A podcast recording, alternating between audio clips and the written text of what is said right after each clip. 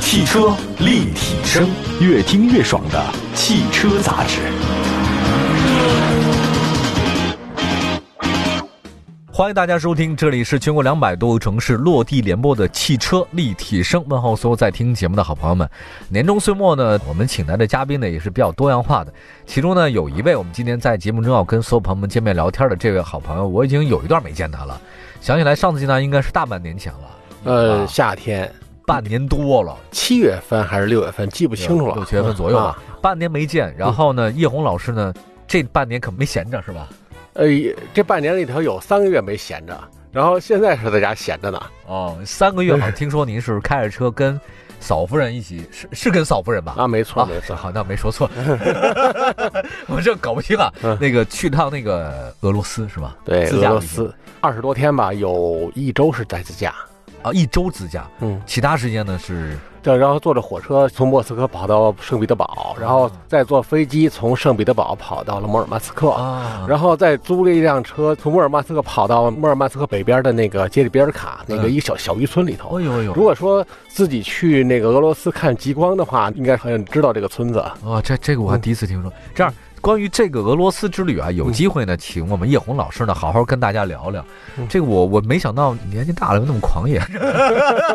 哎，呃，这样以后有机会再说好不好？嗯，好。哦但是您的这个生活，每次呢在朋友圈里发，我都点赞，我很积极点嗯赞。哎呀，真好，真好！看起来的话呢，就相当于我去过一样。嗯今天呢，请叶红老师来了是什么？叶红老师有个身份啊，嗯他呢是著名的汽车历史专家。前段时间我看好像央视也采访你了一下，是吧？那什么啊事儿、对，那个是军车哦啊，，军车的一个故事，就是说军车的演变呀、军车的历史啊，这个这么呃洋洋洒洒地砍大山砍了一段时间啊。哦，说的是什么军车来的？当时记得。二战二战的军车，还有军车的一个发展史，主要是二战军车为主吧。哦，哎呦，厉害厉害！嗯哎呦，我觉得大家有机会的话，可以在屏幕上多看看叶红老师的点评，另外也关注一下叶红老师的那个微博嗯，说的非常多很多汽车历史和掌故的事情。他发那些图片我都见都没见过，很多也不知道他哪儿弄来的，这嗯个有没有版权我也不清楚啊。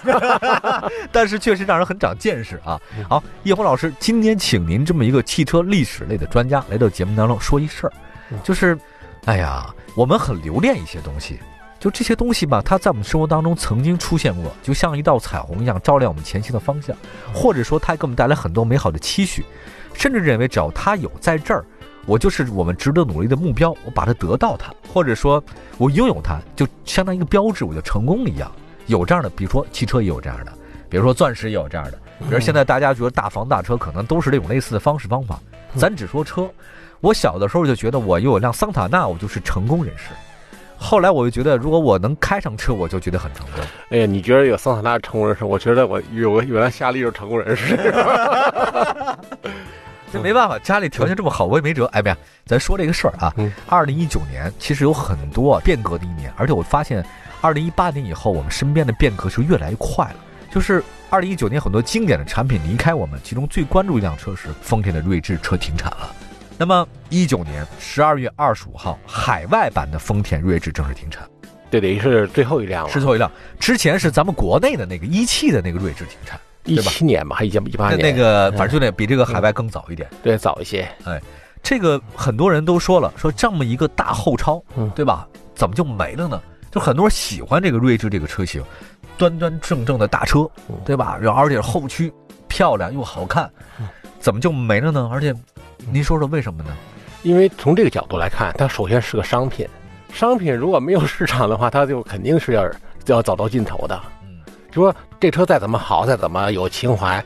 但是没有市场的话，厂商因为为什么叫厂商呢嗯？他要赚钱，他不是来造造来给人当当情怀用的东西，因为。这个停产是在田日本的丰田的田园工厂停产的。哦，你去过那儿 吧？这个工厂我四年前去过，对，我去的时候就感觉到这车要停产，啊，这这真的啊？因为这是一个消费趋势的变化问题，就是说，呃，像 Mark，呃，丰田 Mark 是 Mark 出自于那个科罗娜，科罗呢？啊科罗娜的一个变形车，就是当当时是在那个六十年代末七十年代初的时候， ，OK，呃，那时候轿车在日呃本普及了，然后呢，消费多样化，呃，这么出了这么这么一个 Mark 车型，而且在呃日本的那个轿车，就是三厢轿车，这个到高峰期的时候是在八十年代末和九十年代初那时候。嗯，那时候我记得日本就是销售排行榜，丰田的皇冠能排在前三位。真的啊哇，但是你现在再看看，因为我在一一五年、一六年再看看日本销量前十名的车型里头，只剩下一个三厢车了，就可卡罗拉了，就是卡卡罗拉罗了。拉了，对像那个皇冠啊，没还了有这个还还有，但是销量很不行了。就是我一六年的去这个田园工厂的时候，那个工厂在高峰时期就是产三厢轿车是三十万辆左右，哦，年产量三十万辆左右。我去的时候是八万辆，才八万八辆，万辆，一个月连一万辆都不到，对，不到一万辆。这这个厂生产什么车啊？呃，生产四款车，嗯，呃，皇冠，皇冠，还有雷克萨斯的 GS，还有 Mark，就是我们说的锐志，还有一就是把那个空白那个那个闲置的那个厂房拆掉之后，生产 Mira，米 a 是什么车？就是那个燃料电池车。哦，燃料电池，就是说，你想想它的就是萎缩到这这个样子，就是说哦，因为呃，日本那个乘用车市场的这种消费趋势变化造成的这种情况。因为现在你看日本排名的前前十位的车里头，像两厢车、嗯，呃 MPV 就这俩。如果说出一个新的小 S 紧凑 SUV 呢，它也会排在前头。小比说吧，呃，一七年的那个 CHR 能在前三名待过，嗯后来全都是那种小玩意儿。嗯，两厢车就实用，实用为主。像日本的消消费呢，我也观察了一下，嗯，像在大城市，尤其年轻一代的那个对购车的那种欲望已经降低到低的不像样的没这个那错个程度，没错因为对对于他们来说不是刚需了。因为为什么呢？因为东京我们都去过，停车费巨贵，特别贵，特别贵。然后你弄这车，你要停车费，你这养车得花钱。但是呢，还有一另外一点呢，就是像日本大城市的这种公共交通很非发达常很非发常达发达，而且非常方便，是，就是不像咱们说，如果说我去，好比说去美国呀、嗯纽约，还有去那哪儿，你扛你要去旅游，你不打车，你扛个箱子，嗯嗯你得爬楼梯。嗯嗯嗯，在东京真没有这种情况，所以很方便。就是说，这要造成这种情况，我干嘛需要车？我干嘛还养个大爷在家里头？对，那我那我就是还省了笔钱。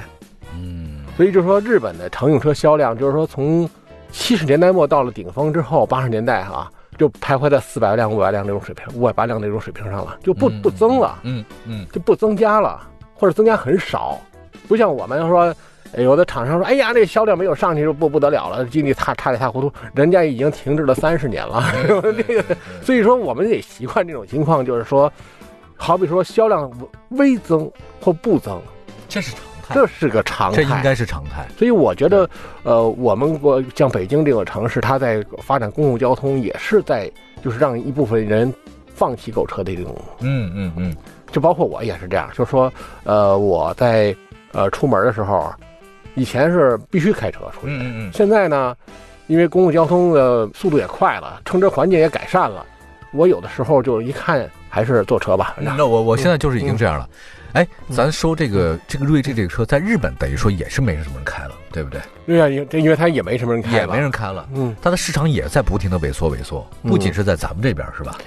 对，好像比咱们更那个更厉害，更更厉害，哦就是，但是因为也是有有有情怀，他还有一部一小部分人在在买这个车，但是他因为日本购车跟咱们不太一样的是，它是定制生产，哦，就是说如果我消费者下了订单，我才造这车，明白而我们呢属于有一半儿的情况是跟日本接近，就是他们是4 S 店那个接单嗯呃下订单，然后4 S 店根据目前大致的情况，好比说我预测我下个月能卖嗯能卖出一百辆这个车来，我先向那个厂商订一百辆车，然后呢，我我让我的所有的销售就开始卖这一百辆车。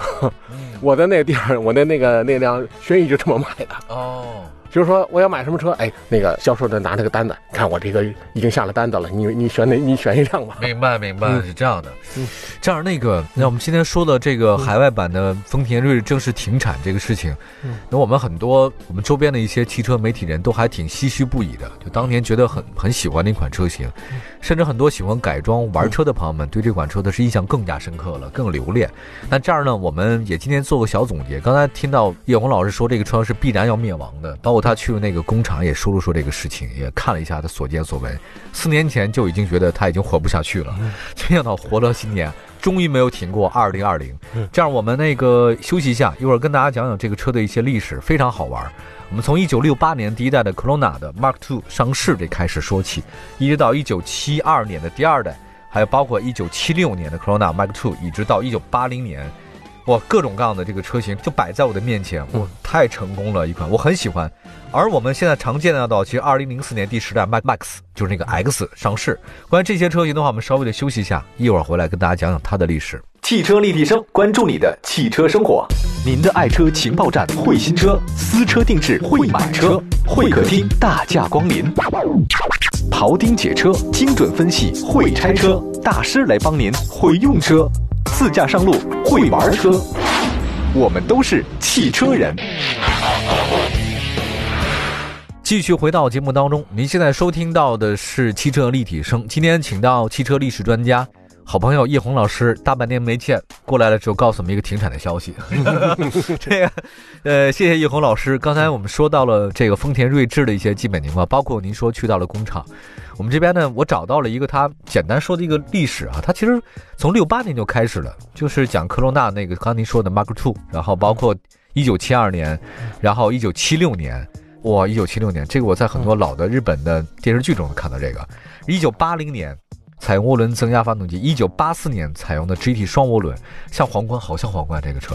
特别像哈。一九八八年呢是呃第六代 Mark Two，一九九二年呢是第七代 Mark Two，就这个车型。嗯然后一九九六年呢是安全装备很好，就这样，就这个车嗯型，您看到没有？两千年的是第九代直列六缸发动机就没有了，嗯它完全用的是其他的一种高输出的直喷。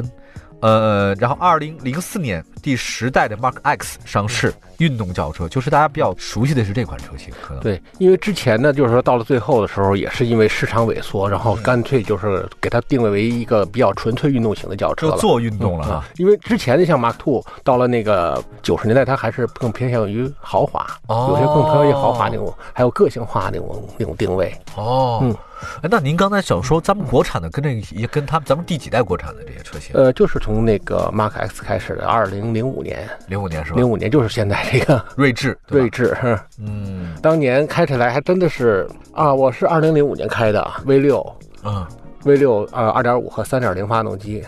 后驱。当年轿轿版就跟宝马三、宝马五、哦当时这种这种感觉，哎呀没了。没了是吧。哦，它国产化以后跟它其他的呃进口的有区别吗？呃，因为之前进口的时候，那时候叫叫那个叫应该说是吉贤达那个，那是那那是 Mark Mark 系列的出口版的那车型。那时候因为我没真的没做过，哦，呃，后来的这个，我我觉得我倒觉得后来这国产的一汽的这个真的是很有情怀，很有情怀吧，很有情怀。对，，零五年这款，嗯，对于这款车的话，您觉得卖的成功吗？呃，因为它是属于，呃，就是在零五年开始在国产的时候，已经已经开始有点偏向于个性化市场了，已不像是一个那个大众化的东西。但是说一开始卖的还是很成功，它有几十万辆产量吧，哦，几十万辆啊、的，这总么共总多共下来有几十万辆产量，哦啊，应该应该算不错了，反正。但是到现在后来越往，因为它底盘底盘毕竟它只是呃一些小的一些细化和那什么变化，并没有一个大的。到了那个像呃一六年、一七年二点二点五的那 V 六，真的油耗算算比较高的那个，嗯哦，油耗特别高吗？这超过十升了超过十个是吧？啊，超过十升。再的平均下来，因为这个发动机毕竟是比较老的一个型号了。嗯啊，没想到，对于像这款车型停产的话，我想问一下，运动型轿车在未来它有出路吗？在您看来，像这种呃的个性化的运动型轿车，因为我们目前的呃消费趋势变化还是更呃趋向于那种就是多用途，多用途的，多用途对变造对造成了这种就是像呃 SUV 这这这这，就是我哪哪都想去。虽然我就是在城里开，但是我得告诉你，我这车能能有一个哪怕是个轻度越野，它也是 SUV。啊，嗯像这种纯比较纯粹的车，真的比较少了。而且就是说，目前的一些新款车的一些加入，比如说新的宝马三系啊，还有凯迪拉克啊，嗯，都会侵蚀它的市场。而且这个车的它为什么会呃到最后的那个那个那个停产，它的改进嗯，改进真的比较小。比较小是吗？嗯，比较小。而且我们现在为什么一个另外一个情况就是我们国家收这个排量税，排量税多哈。对排量税相对相对高一些，对于二点像它这车二点五升排量了，嗯嗯嗯，咱们一七年九月份，第五十二万辆嗯锐志下线宣告了正式停产，十二年卖五十多万辆，相当于一年是三四万辆，四万辆，对三四万辆，四万辆，。四万辆多左右。嗯嗯嗯我一年四万辆，那太少了，一开始它销量很高，后来就是越来越、啊后面更少了。更更，因为它实际上、啊它实际上它呃，哪怕出了新款也，对于我们来说感觉是也是个小改款，也并没没有太大的改变，没有太大的改变。啊。好吧，像这种 B 级车的话，你看有人说是市场销量不好，是因为有什么迈腾、帕萨特、凯美瑞、雅阁崛起，分担了它的很多消费人群，大家会买其他车型了。这个您您您觉得呢？呃，因为呃买轿车，哪怕是这种三厢车，嗯它大家也考虑一个实用性，尤其是说咱们中国的消费的更考虑什么后座的舒适性。哦这个车，而而后驱的这个锐志的后座舒适性真的是个短板，就因为它驱动系统占着一部分空间，它的后座舒适性是有问题的。还有本来它呢就是 V 六那自然吸气发动机很好，就是您所说的，其实现在成本太高，动力不足，响应不足，油耗偏高。锐志这套其实不具性价比，你这么看吗？V 六的是不具性价比。 V 六不具性价比，对吧？对，就是说从各方面角度来看，就是因为它毕竟是一个十几年前的那型号的发动机。那现在英菲尼迪最早那批不也都是 V 六都不行了是吧？ 还有一个丰田锐志跟皇冠同平台的，无论从哪方面来讲都比皇冠差很多，所以它基本上也没有了。另外的话呢，今年推出亚洲龙也顶替了锐志的这种位置，所以停产是最好的结果。您对于 V 六和后驱是怎么看的？呃，这个更像是一个从以前来说是是必须的啊。以前是豪华车必须的时候，二十年前的时候，六缸，呃，后驱是豪华车必须的，要包括宝马。嗯，宝马当时那个像十五年前的时候，在中国销售的五系，通通都是六缸，哦，六缸起步。后来为什么它四缸往下探了，还要加长了呢？就是因为我们的一个大的一个呃市场是需要后座舒适性，还要那个对于动力的这种六缸动力道需求不是太大。明白了。哎，V 六，哎呀，可是不行了，大排量自吸不行了。然后涡轮增压开始大行其道了，嗯有现在还市面上还有哪些 V 六的车型？您觉得还还会有吗？有吗？哎呀，V 六的也真的是比较少了，就像像大奔 S 级的，还有宝马， 宝马宝马七是是直六的嗯，V 六的，V 六的没了吧？ 真真的太少了。现在想不起来了。奥迪还有吧？哦奥迪迪还有？吗？没有吧？但是奥迪哦，A- 奥迪是 A- A8 前驱的，前驱的，它奥不迪是后前驱驱，。它不是后驱的。 V 六后驱嗯，V 六后驱，没有了，这么一算，真的没了。没了。嗯，国外还会有，像尤其美国不收排量税的，对，不对收对排量税的国家肯定是有的。中东也有，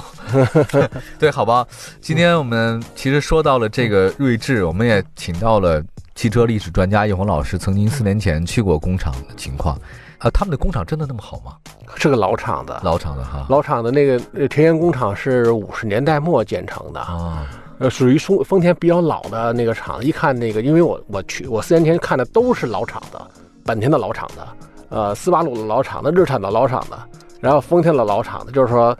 呃，从那看那个那个梁上看那几十年的工厂是啥样，那个几十年的灰尘啊， 还有那个旧的那个 那个那玩意儿，你你想象不到那种旧，但是呢，各个各个方面井井有条，而且恰恰是这些老的那个那个底儿朝天的厂子生产这些高质量的车，像我说的那个哦，丰田皇冠、皇冠雷克萨斯 GS， GS 对，嗯我还开过这个嗯 GS，，那个设备老到什么程度啊？就是我说的这个田园工厂，它的那个呃自动化机器人、焊接机器人啊门色儿没了，啊，门色儿已经没了。我的这这这那多个是旧应该了，是八十年代的那个机就机器人都累脱了相了。门色儿没了。行吧嗯，哎呀，真是啊，一代江山更有一代才人出，包括一代一代的产品也不断的更新去淘汰。呃，我们也看看二零二零年吧，呃，很多产品可能没有走到二零二零年，但是二零年我们也可想而知会有新的很多东西出来。